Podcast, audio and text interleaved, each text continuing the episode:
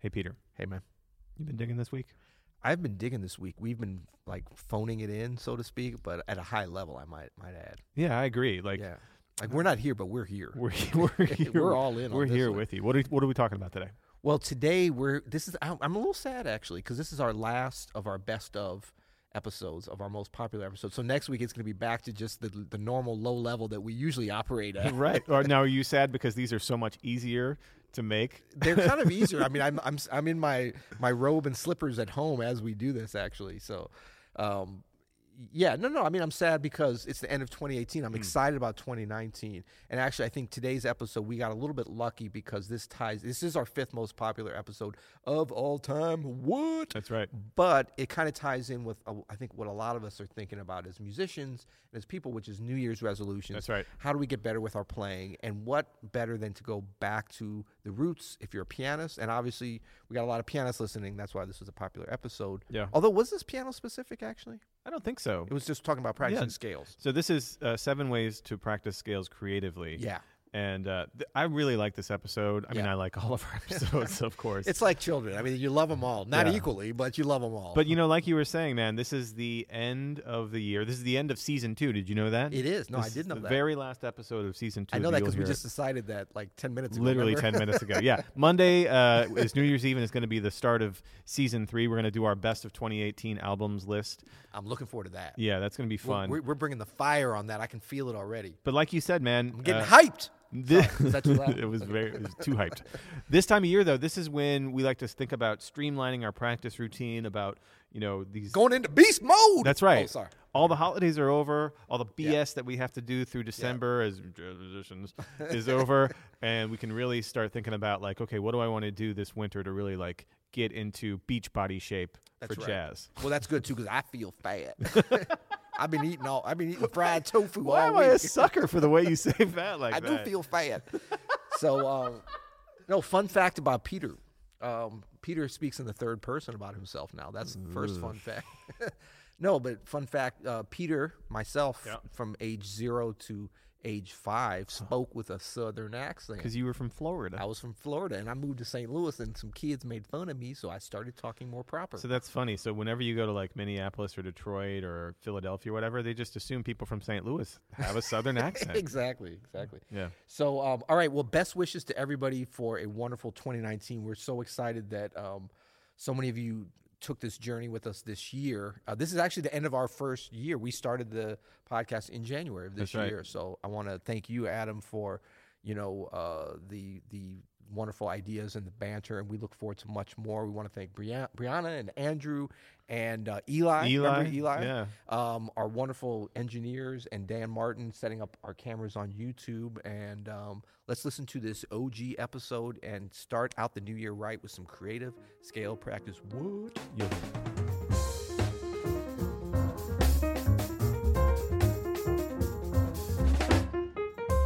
I'm Peter Martin. And I'm Adam Maness. Welcome to the You'll Hear It podcast.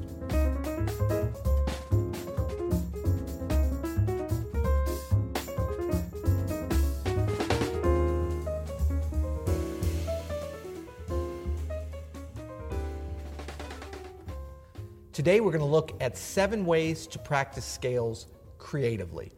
Now, I love practicing scales, but I only practice them what I call creatively because I get bored otherwise. I've been playing scales for years, and uh, but it's such an important part of our playing. So I feel like if you can develop a few creative ways to practice, you can change it up every day, giving you some variety. Because at the end of the day, scales are kind of boring and not the most musical thing. I mean, it's about executing and developing your technique, but it's not as fun as actually playing music, learning solos, working on your improv. Absolutely. And I think every musician at some point, once they've been playing long, long enough, starts to develop these their own sort of way to practice scales so they don't get bored. Because they are, especially for jazz musicians, they're so crucial. We have to have these notes in our hands for the chords, and, and the, the technique on the piano is very important. Uh, but if you're just running scales up and down for years, you know, Boring. Very. So, we're going to give you seven today, and hopefully these will be new for you, and then you can work them into your practice routine. But I would just say always be talking to other musicians, other instrumentalists, vocalists, because there's so many creative ways to practice scales. You really should never go any, at least any week, practicing them in the same way, if not every day. If, if you're really creative, you could practice scales differently every day. And by the time you cycled back to how you started, you would think it was a new way. Absolutely. So, number one is going to seem a little boring, but it's super important, and that is practice slowly. Now, you might say you did that when you first learned scales. Well, good. Then you haven't done it in a while. But it's actually a very creative way to practice because it forces you to really pay attention to those basic parts of your technique that are so important. So, if I'm practicing just a C major scale, see, look, I messed up already. You hear I, I miffed that note in the left hand? Piano's fault. And I mean slowly, I mean really slowly but I'm listening for evenness of tone, articulation.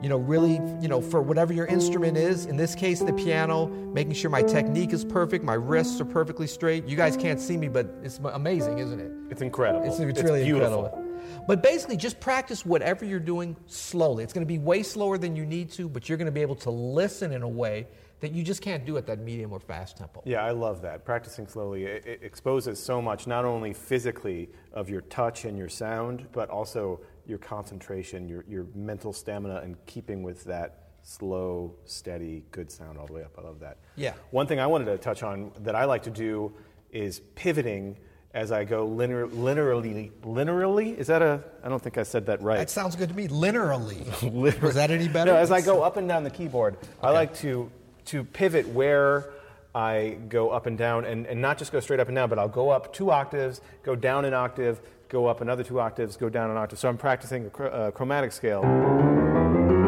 Up. Here, I'll go back down, but just for an octave, then go back up two octaves, then back down, then back up two octaves, now I'm at the top and I go back down two octaves and then back up and so on. So I get I get there eventually. First of all, it extends, you know, the tempo that you're practicing that at. It's a longer version of it, so it helps with stamina. But then also it gets you out of a rut of just stopping and starting at the bottom and the top. And you can also practice turning it around at different spots. It doesn't have to be at the octave. You could turn it around at the third.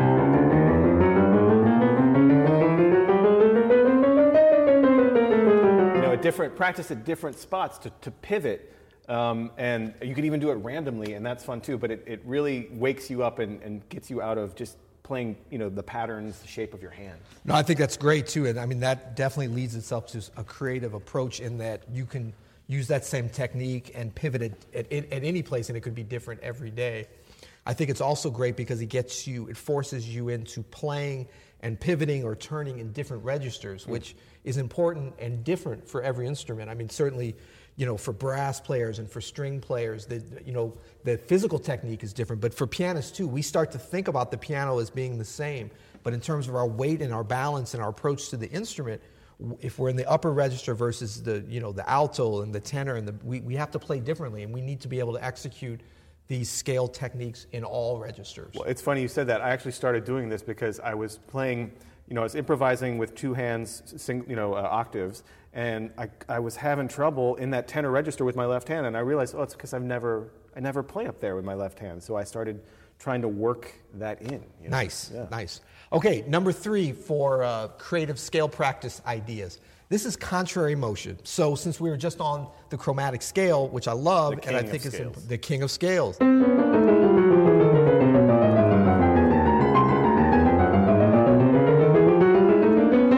At its most basic level at the piano, that's contrary motion. You're starting in the same place and you're going in contrary motion. And one thing I was thinking about is for even if you don't play piano or guitar or maybe bass, I don't know if you could do it on bass, but like an instrument where you can actually execute this, um, you can simulate it on a, on a horn or vocals or whatever by doing. Oh, cool. That kind of a thing. A That's lot cool. of applications for it there. And then on piano, in terms of contrary motion, and you know, for every instrument, we have different uh, technical challenges for piano, I think one of the big ones is improvised fingerings, coming up with good fingerings on the fly. And when we do a lot of things um, that incorporate the chromatic scale,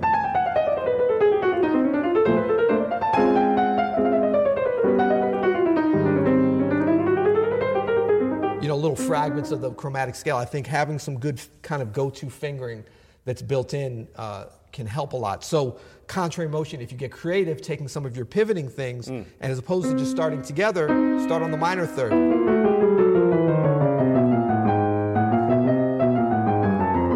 And maybe combine that with some pivoting. You know, start on the tritone, Yeah. and then maybe go together, not contrary, and then go contrary. It's all about kind of forcing yourself out of being able to, to consciously think about the fingering. And, and, but you're still listening for tone and sound and all those kind of different things. That's great. One of my favorite techniques for practicing, practicing scales, and I think something that really helps me hone in on the actual notes of the scale, like helps me really understand what's going on in the structure of the scale, is to practice in broken thirds. Um, I actually don't feel like I'm, I'm totally in the scale unless I'm working this, this angle in broken thirds and triads. You can do both, and it's good to combine them. Um, so if we take the half whole diminished scale starting in C, I mean, that's one sound, but when you really get in the relationships of skipping a note on this scale, especially, I mean, that you're hearing the sound of that. And then there's some uses that happen, and, and, and triads too. You know, now you're, you're really understanding the relationships between not just the notes next to each other, but the notes uh, in the scale in general and how they relate and sound together. And definitely has some real world applications for jazz improvising as well, right? Absolutely. We don't improvise just by all the time, or you shouldn't. Some people do. You'll hear it. You'll hear it. Oh, no, but it is it is good to to combine, you know, skipping skipping tones and, and playing playing tones in a row. nice. Uh, number five. This is going to be um, practicing the hard keys. So this one, as opposed to well, this is going to be creative for a lot of you. It's really more about discipline and execution. And that is when you're working on a scale that you don't know that well, don't just automatically go to the keys that you know and you can execute on. So if that's the majors, if you're just really getting rolling on the majors and you know C, G, and D, and you're going through, you know, the circle of fifths, let's be a little creative in your practice. Why don't you skip over practicing those because you already know them? How about a little D flat? How about a little G flat? How about a little B major? We- You know, on, on every instrument, if you're a violinist, how about a little A flat major scale instead of just that nice big fat G scale from the, you know? So every instrument has its more difficult keys, but if we're disciplined and creative at the same time with our scale practice, that can be a real entry point, especially with these real basic scales. You know, your major, your, your melodic and harmonic minors, and then, you know, kind of your Dorians, your, your basic jazz scales, dominant scale.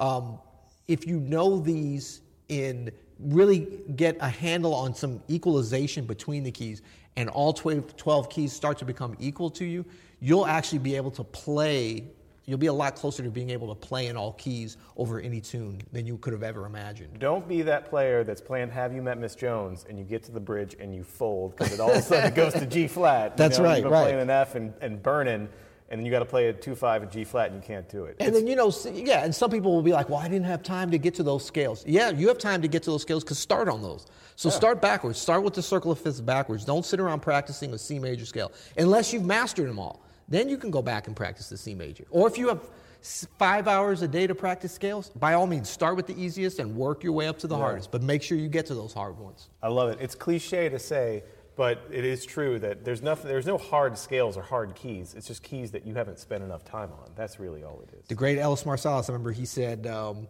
um, "There's, there's, there's, there's." Oh, he, somebody said, "What, what, what key do you want to play this tune in?" He said, "The key of music." There you You go. know? That's perfect. Very Ellis Marsalis thing Yeah. to say. Uh, so that brings us to our sixth uh, way to practice scales creatively, and that's to practice with different dynamics. How many times have you sat down at the piano and just everything is mezzo forte? The old mezzo forte, That's boring. the arranger's special. Oh man. So, you know, Peter started off by going slowly. A great thing you can do as you're going slowly too is to practice these different dynamics. Practice loud. You know, we think of dynamics as soft, but you need to practice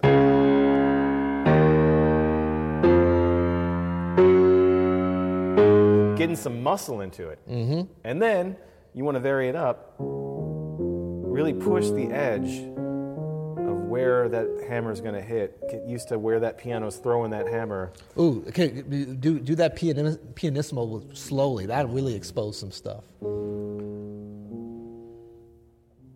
Nice. How sensitive are our microphones?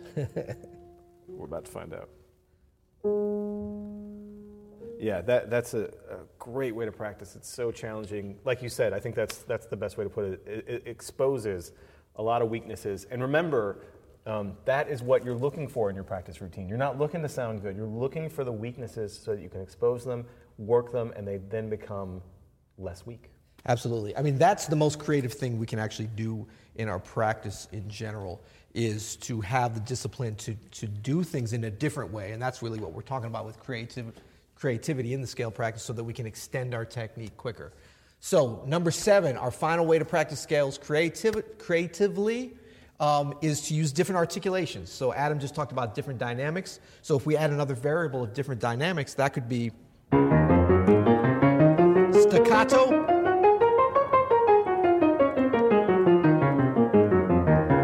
Legato, legato fast. Makes me think of when we talk about dynamics, jumping back to six, you know, it's not just loud, soft, mezzo forte. How about a little crescendo combined with some staccato? There you go. Is that legal? We'll fi- let's find out.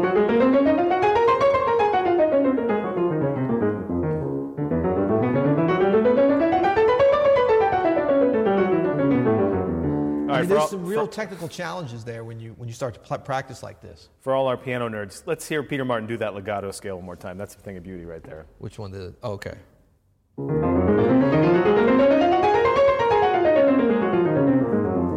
That's pretty good. Yeah, I mean, I can definitely hear some control, you know, issues both in terms of the articulation and the dynamics. But that's what you want to do is to challenge yourself so that you would go back and repeat that. And I want to really get that get that crescendo even.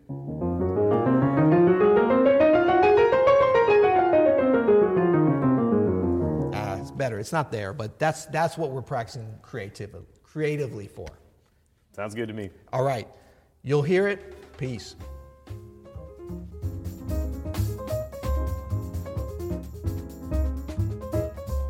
That's it for today's episode of the You'll Hear It podcast.